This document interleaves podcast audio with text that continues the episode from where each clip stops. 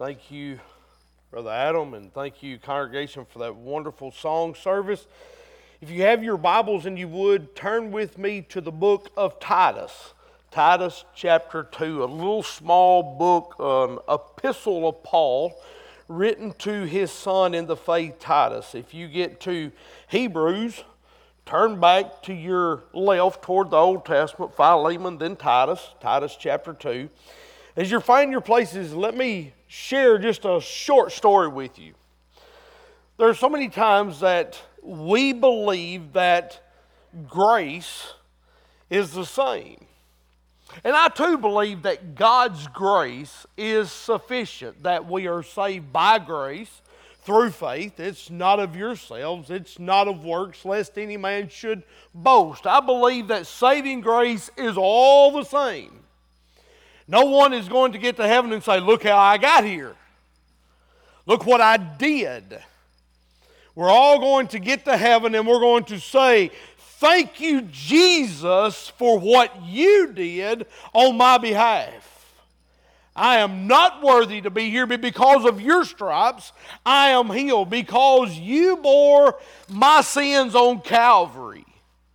But not only is do I believe that grace, God's saving grace, is the same for all, I do also believe that there is a grace that is continually teaching us, and that grace is there, it is empowered in us through the Holy Spirit. So we can't just say, I get saved and that's all there is to life. When I get saved, well, I'm saved from hell. That's good enough for me. That's not good enough, dear friend.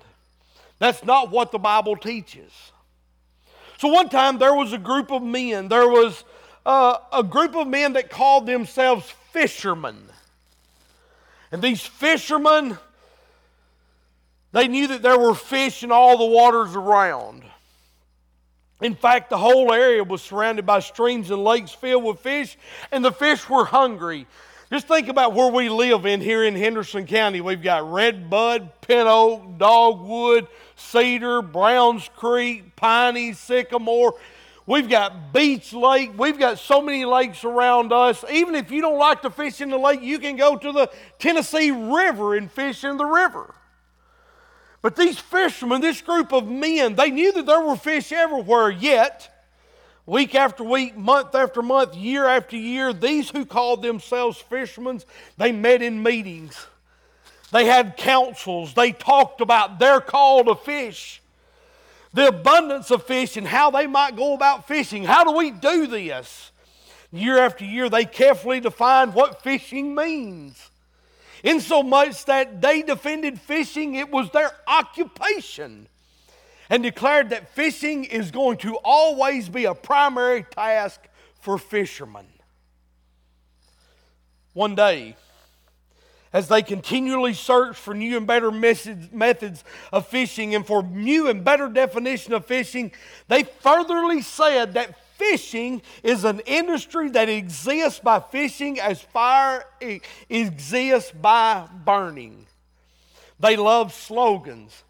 I like slogans, don't you? For instance, the Army had a slogan one time that says, Be all that you can be in the Army. Nike had a slogan, just do it. Frosted Flakes has a slogan, they're great. We remember these things because slogans are catchy. And so fishermen developed a slogan such as Fishing is the task of every fisherman. They sponsored special meetings called fishermen's campaigns. And the month for fishermen to fish, if there's one problem, none of these guys had ever been fishing. They talked about fishing, but they never went. They even assembled a board together to meet in other places where there were many fish. And this board hired staff that would bring together those who were so called fishermen. But after one stirring meeting one day on the necessity of fishing, one young fellow left the meeting and went fishing. The next day, he reported that he had caught two outstanding fish. He was honored for his excellent catch and scheduled at the, all the big meetings that they were having about fishing. Everybody wanted to know, everybody wanted to hear about it. But the work got so much that he quit fishing in order to have time to tell everybody else how to fish. He was also placed on the Fishermen's General Board as a person having considerable experience.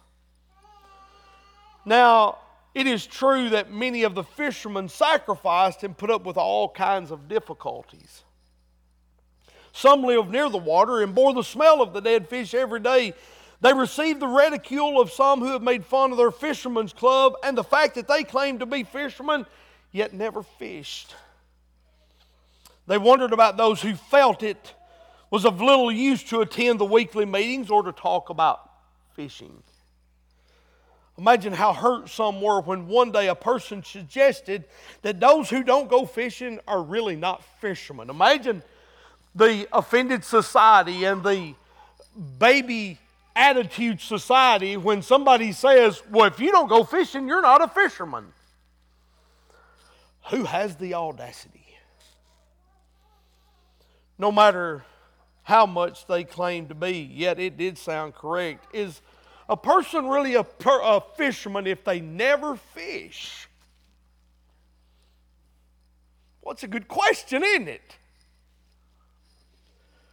How can we speak about the grace of God if we have never experienced the grace of God? We can talk about God's gift. We can talk about Oh, amazing grace, how sweet the sound that saved a wretch what like me. I once was lost, but now I'm found, was blind, but now I see.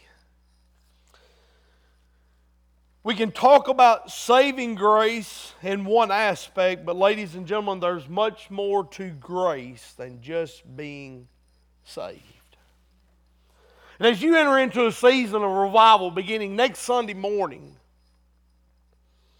I want to encourage you today that you would take God's word this week, if never before, and that you would allow the grace of God to train you.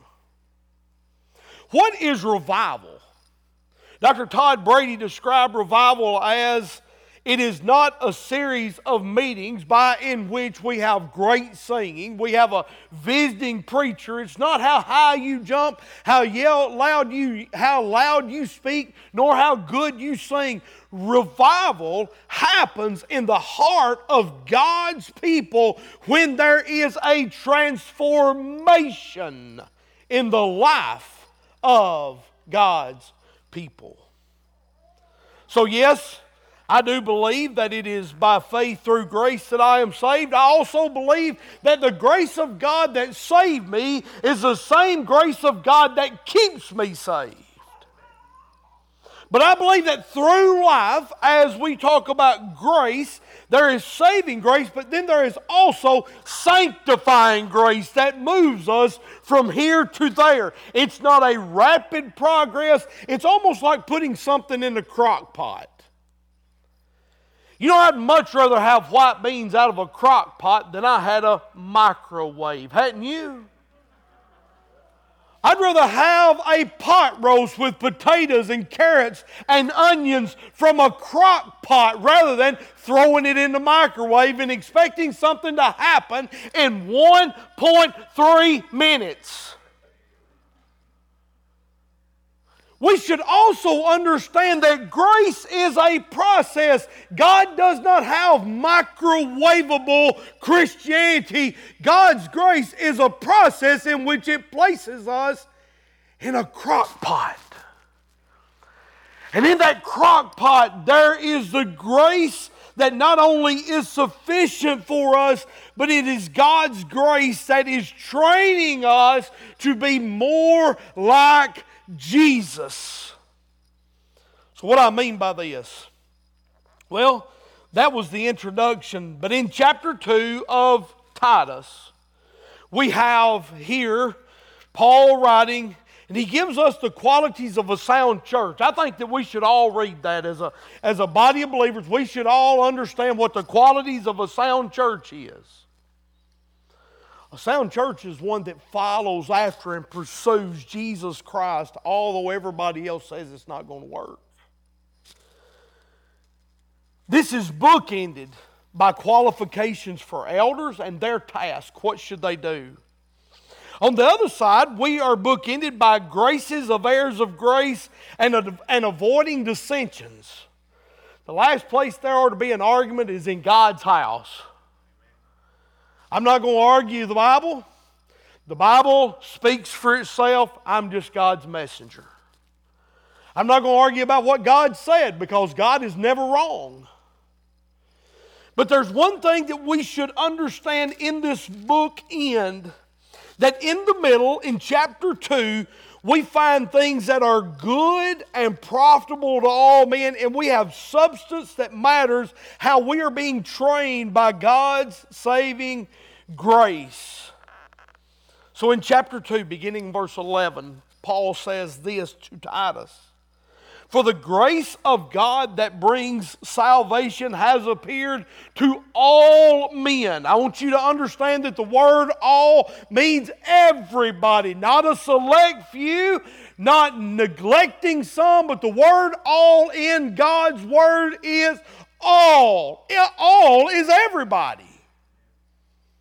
From the homeless to the billionaire all means all, from the one that is hungry to the one that is full, from the one that is naked to the one that is clothed. God's word means all.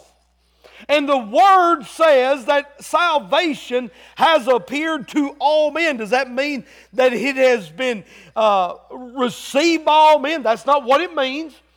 All men's not going to be saved. Some are going to reject. But God provided salvation for everyone. Amen? And in that provision, the salvation that has appeared is teaching us something. Notice in verse 12, it is teaching us that denying ungodliness and worldly lust, we should live soberly, righteously, and godly in this present age. What does this grace also teach us?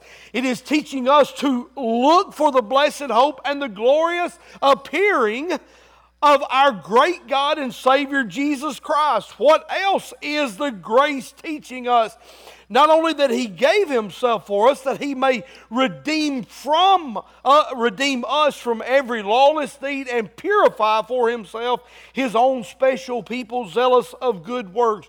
What else does the grace of God teach us? It teaches us to speak these things. Don't but don't just talk about it. Notice what else He says in verse 15. These things speak exhort, rebuke with all authority, let no one despise you. Why did he add that at the end? Because Titus was a young minister. He was Paul's son, true son in the common faith, according to verse 4 of chapter 1. So I'm just, I'm, I'm old school. What does it say? What does it mean? How do I apply it? It's sort of like taking an onion and is peeling it back one layer at a time. What does God's word say? Well, he says that God, that, that my grace brings salvation. It has appeared to all men. When did God's grace appear to all men? Let's just step back in time if we could.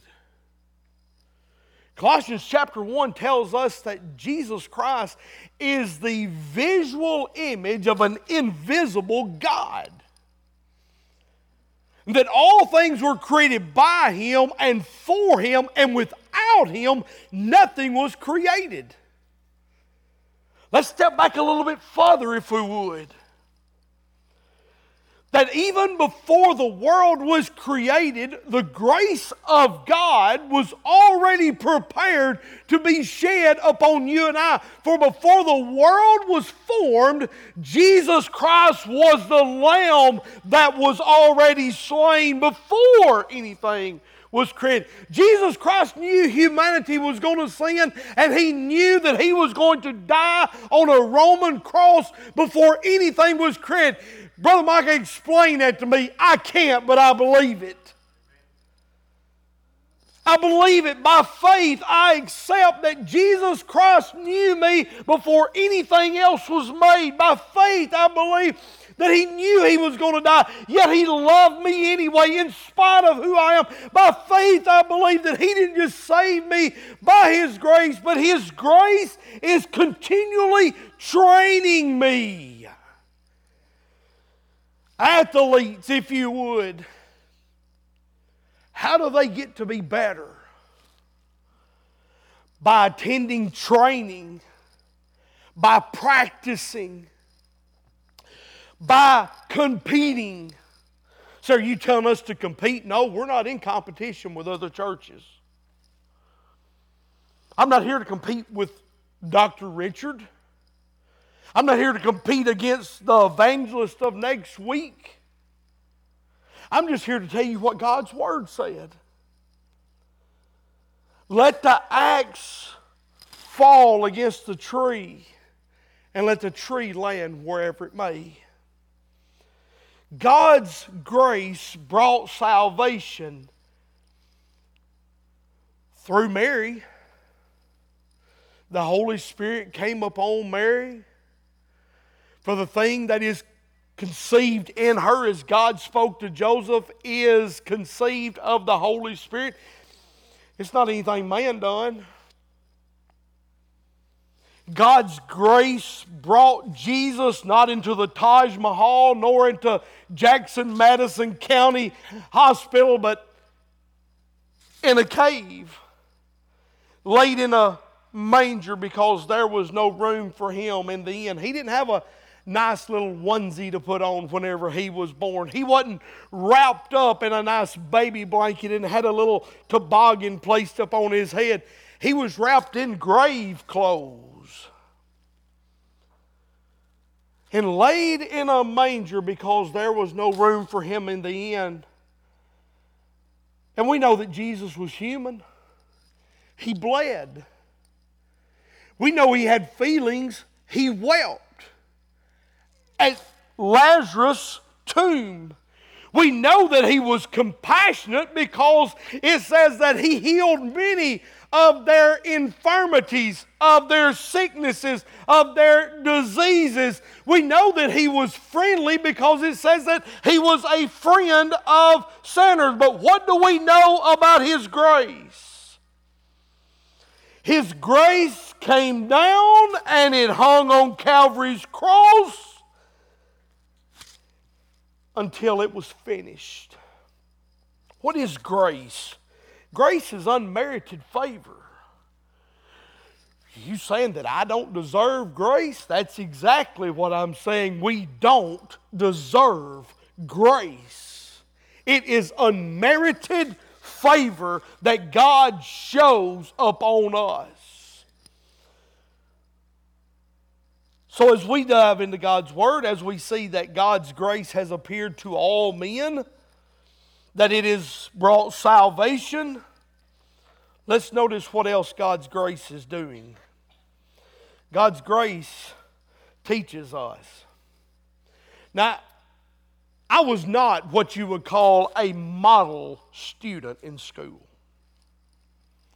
I'm probably not even what you would call a good student in school. But I made it. I made it so fast, David Phillips, that I found out I was getting to graduate the morning that we were practicing the graduation march. When they walked down to the old ag shop, and there I sat in my truck twiddling my thumbs, thinking, Am I going to get to make this today, or is it going to be at a later time?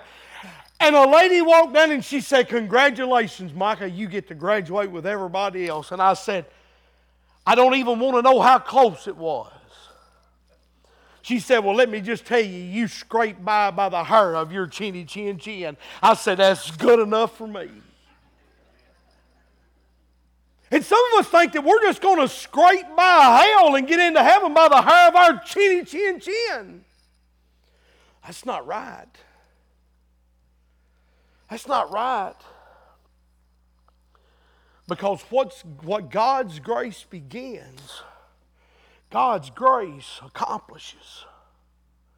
It's a complete work. So, this thing that we're talking about, grace teaching us, we need to understand that this is a process.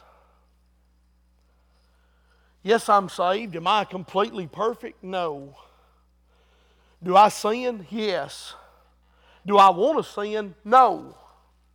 Does it bother me when I do? Yes. How, do, how does all this work? Because God's grace is teaching me. What's He teaching me to do? Deny ungodliness and worldly lust. What is ungodliness? It's anything that is against God. It does not bring Him honor, it does not bring Him glory. It does not bring you peace. It may bring satisfaction for a minute, but it's not going to bring you peace. It's also teaching us not only to deny the things which are against God, ungodliness, but teaches us to deny worldly lust.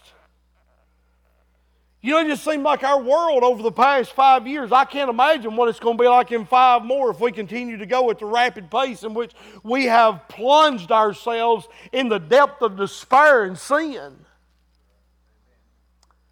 I can't imagine what it's going to be like for my youngest daughter who is 13 or even my future grandchildren. Don't have any right now, not planning on any right now, but I plan on having some one of these days.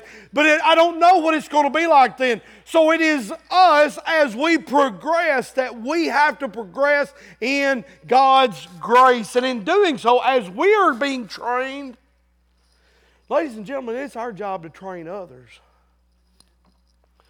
Oh, now wait a minute. Now we're talking about my salvation. No, I'm not talking about your salvation. You don't have salvation, God has salvation. Well, explain that to me. Okay, Psalms chapter 51. David didn't say, Restore unto me the joy of my salvation, God, that I acquired. David said, Restore unto me the joy of your salvation, that I may teach transgressors their ways. Notice we see that as God is teaching us something, He's not only teaching us what not to do, but He's teaching us how to live. How do we live? Soberly, righteously, and godly. When?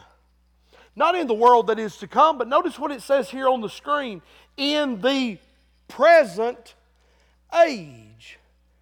Do you know how hard it is to live godly today? I do. Do you know what I deal with? I do. But I also know that I have a friend. A friend that is a friend of sinners. And the Bible teaches me that Jesus Christ was tempted in every way as I am and as you are, yet he is without sin. I do know that, yes, Jesus knows what you're facing. And I do know that what Jesus has commanded us to do is that we are to live soberly and righteously and godly today.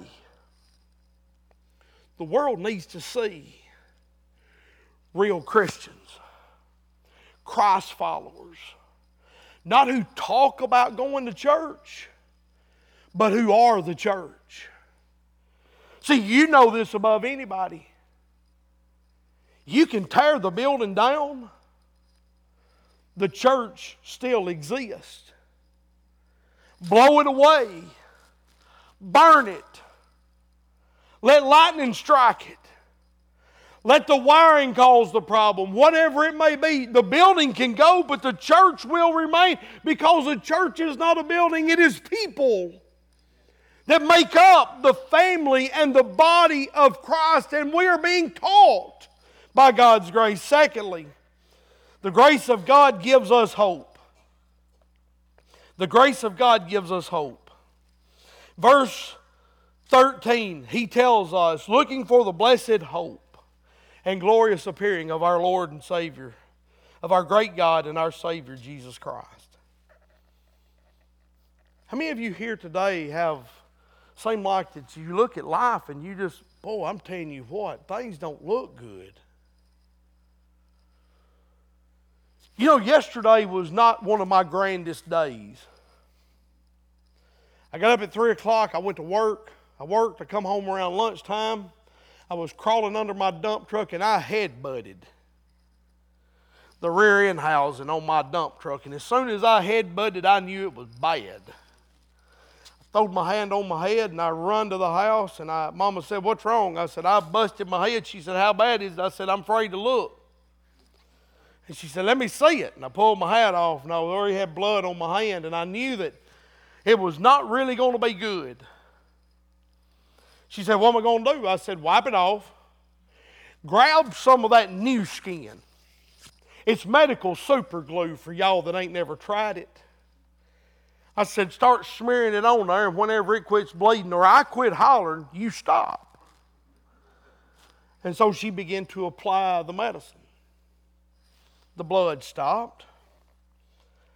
I went back and I finished that task, only to fall off the side of the bed of my dump truck. now, as I was looking at this, I'm thinking, this is hopeless. And I go in the house last night and I'm hurting pretty bad, and I think, this is useless. Why am I doing this? And don't you sometimes feel like that's how life is, and all of a sudden you get brought back to reality and your shift of your focus, you catch a glimpse of hope, and that hope is Jesus. Why am I doing what I'm doing? I'm doing it because of Him. Why do we do what we do? Not why do we headbutt dump truck rear ends? That was an accident. Why do we fall off the side of dump trucks? I don't know. That was an accident. But there's one thing in life that I can promise you will never be an accident keeping your focus on Jesus. Keeping the hope that God gives us. What hope do I have here? Well, I'm just a pilgrim, the Bible tells us in the book of Hebrews. I'm just passing through. I'm looking for a city that has foundations, whose builder and maker is God. The hope that I have is not, oh, I hope I don't hurt myself again, because that's going to happen. The hope that I have is if I hurt myself bad enough and I don't make it in this life, I know where I'm going. It's the hope that of the assurance that grace has taught me that even though I go through the valley of the shadow of death, there's nothing to fear, for God is with me. Through the fire, through the flood, God gives us hope. But then there's another aspect. I'm getting close to being done here in about the next 30 minutes. God's grace is purifying us. Can I ask you a personal question? Are you the same person that you were the day you got saved? Are you the same person that you were the day you got saved? Well, the Bible tells us that God is not only redeeming us in verse 14, from every lawless deed, but he is also purifying for himself a special people. And that special people, they are zealous for good works. What does that word zealous mean? I like to think that that word zealous, it is propelling us, it is motivating us, it is moving us, it is pushing us to do more good for God. The grace of God purifies us. The Bible teaches us that when Jesus Christ comes, He is coming back for a bride that is holy, that is spotless, that is without blemish. Ladies and gentlemen, it's time for us as God's people to stop accepting sin and to call it what it is. You know, I've had people say, well, Brother Michael, we just need to welcome everybody to church. Hey, you may tell you who needs to be in church. It's not the religious elite. It's the prostitute. It's the beggar. It's the one that's homeless. It's the drug addict. It's the drunk. It's the homosexual. It's the glutton. It's the liar. It's the thief. It's the murderer. It's the adulterer. It's the rapist. Those are the ones who need to be here that we have shut the doors on, ladies and gentlemen. And we want people to come to Christ when we don't even welcome them in our meetings. Oh, we want to have revival. Oh, I'm going to tell you how to have revival. You go out and find the least of these and you compel them to come to Him. You want a revival? Stop by allowing God to teach you something. Start by allowing God to purify you. Father, forgive me, for I am a sinful man, as the tax collector did. Have mercy upon me, for I am a sinful man. God, I need a revival. Purify my heart, cleanse my mind, purify my hands, cleanse my thoughts. Father, purify my feet, lead me where you would have me go. God, purify my mouth, speak through me as your messenger and as your vessel that I may teach transgressors your ways. God, Purify me so that I am your representative. I am a reflection of who you are, that I may love more, that I may show more grace, that I may have more mercy, that I may love deeper and compassionately, that I may see people like you do. And Lord God, in the end, that I may point them to you. Purify me. God's going to bring salvation, God's going to bring a teaching. If God's going to teach us, God's going to give us hope. If God's going to give us hope, He's going to purify us because He's not coming back after a spotted, blemished, sickly little bride. His bride's going to be pure and blameless. Lastly, the grace of God is encouraging us these things speak, exhort, and rebuke with all authority. Exhort means to tell of, to speak of, to recommend, and to warn. But then there's also the word meaning uh, a verb of the word that means to turn forward, to propel. That means that when God's word speaks, and it encourages, it propels us, that means we've got to act upon it. We've got to do something with it because God's word can't propel if our feet are unwilling to move. That means on Sunday morning, whether I'm preaching, Dr. Richard's preaching, Brother Chris is preaching, Dr. Stan's preaching, or an evangelist is here preaching, it don't matter who's bringing the message. If God's word speaks and propels you to move, you need to get up and respond. You need to act upon what God is propelling you to do, what He wants you to turn forward, to urge forward. The message of exhortation, according to the Illustrated Bible Dictionary, is designed to motivate persons to action. That means we can have a meeting about fishing, but until we go fishing, it ain't doing much good. We can have a Sunday school lesson that talks about evangelism. But if nobody's going out to evangelize, then what good is it?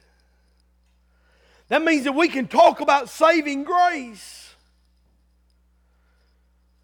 And we can teach about what God's grace is doing in us. But until we apply it and we go out and we live it, how God is transforming us and giving us hope and cleaning us up. There are some things that I used to do that I don't do anymore. Anybody else with me? And there are some things that I still do that I look back after I did and I say, Boy, ain't you stupid.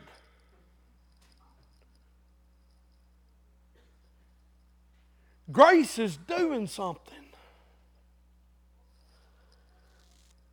Grace is encouraging me. You can be more. You can be more. We can talk about having revival. But, ladies and gentlemen, revival is not a series of meetings. Revival happens the hearts, in the lives of God's people who choose to want God doing something radical in their life. Revival begins today.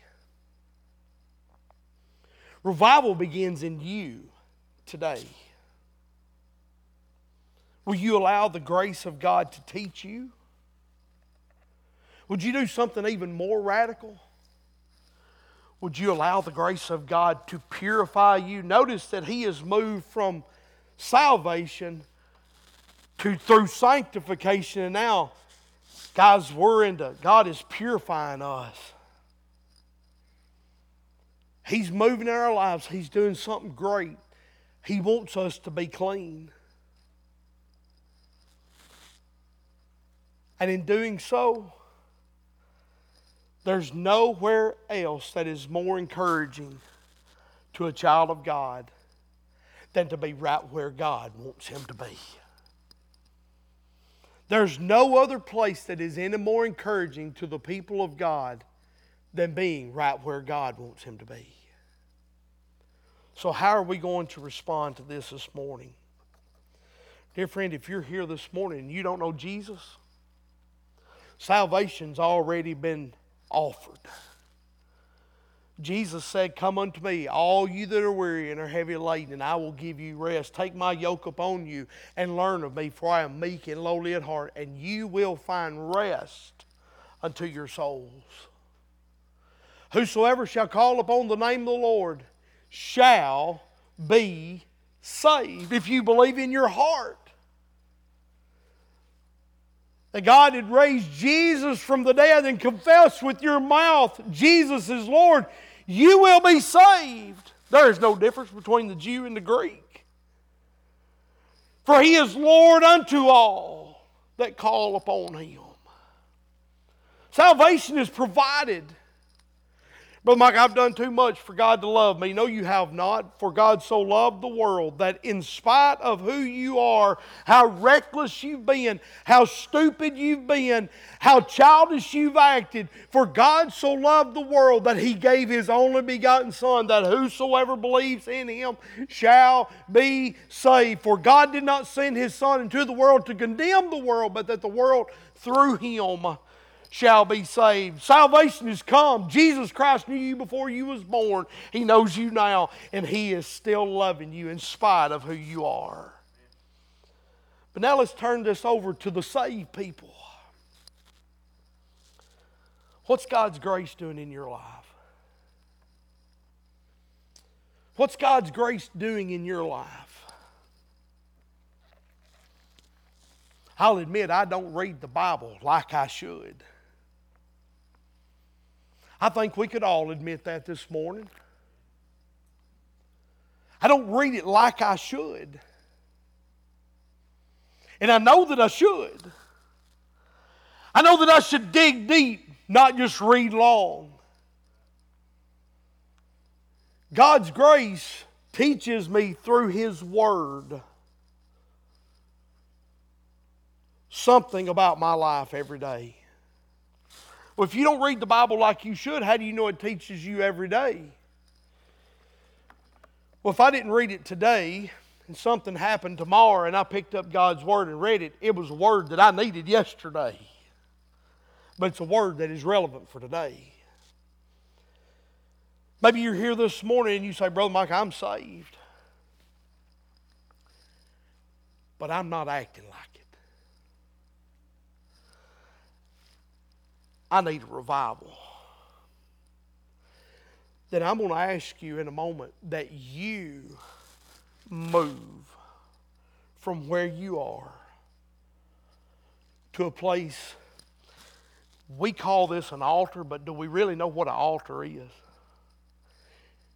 It's a place of dying.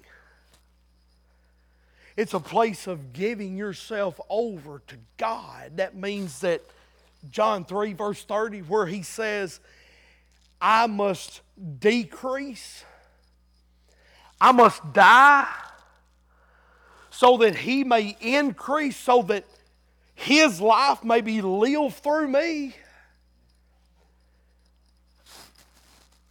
I don't think that we really, truly accept everything that the altar means. We come running up here and we pray and we lay them down and then we get up and we carry them right back with us. You know, it's kind of like dragging an army duffel bag, Brother David. We drag our junk in. We sat here, we're miserable while the preacher's preaching because the preacher is speaking to us. And we bring our problems and we lay them at God's feet. And then when we get up, we say, Never mind, God, I've got this. And we drag it right back. God, my life ain't what it needs to be, but thank God it ain't what it used to be. Well, what about being what God wanted you to be? Allow God's grace to do something in you. And when we give invitation, if you're lost, you need to be saved. And don't you wait till Brother Adam gets to the gets to the podium. Don't you wait till Miss Debbie gets to the piano. You get up when we start to give an invitation and you come to Jesus Christ. Because Jesus wants to save you now.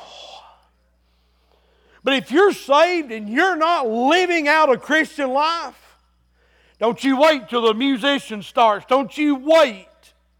You want a revival to happen, it ain't going to start next Sunday. It starts right now. It starts in your heart and in your life, on your knees before an almighty God, saying, God, here I am, send me. God, here I am. Let your grace do something in me. Purify my heart, cleanse my mind, clean my hands. Free me so that I may be your vessel, so that I may teach people. And Lord God, in doing so, encourage me to be more like your Son Jesus. Lord, in doing so, help us to be a lighthouse and a beacon of hope in a community that is dark. Lord, here I am. So we're going to stand together right now. And if God's moved on your heart, you come. Father, right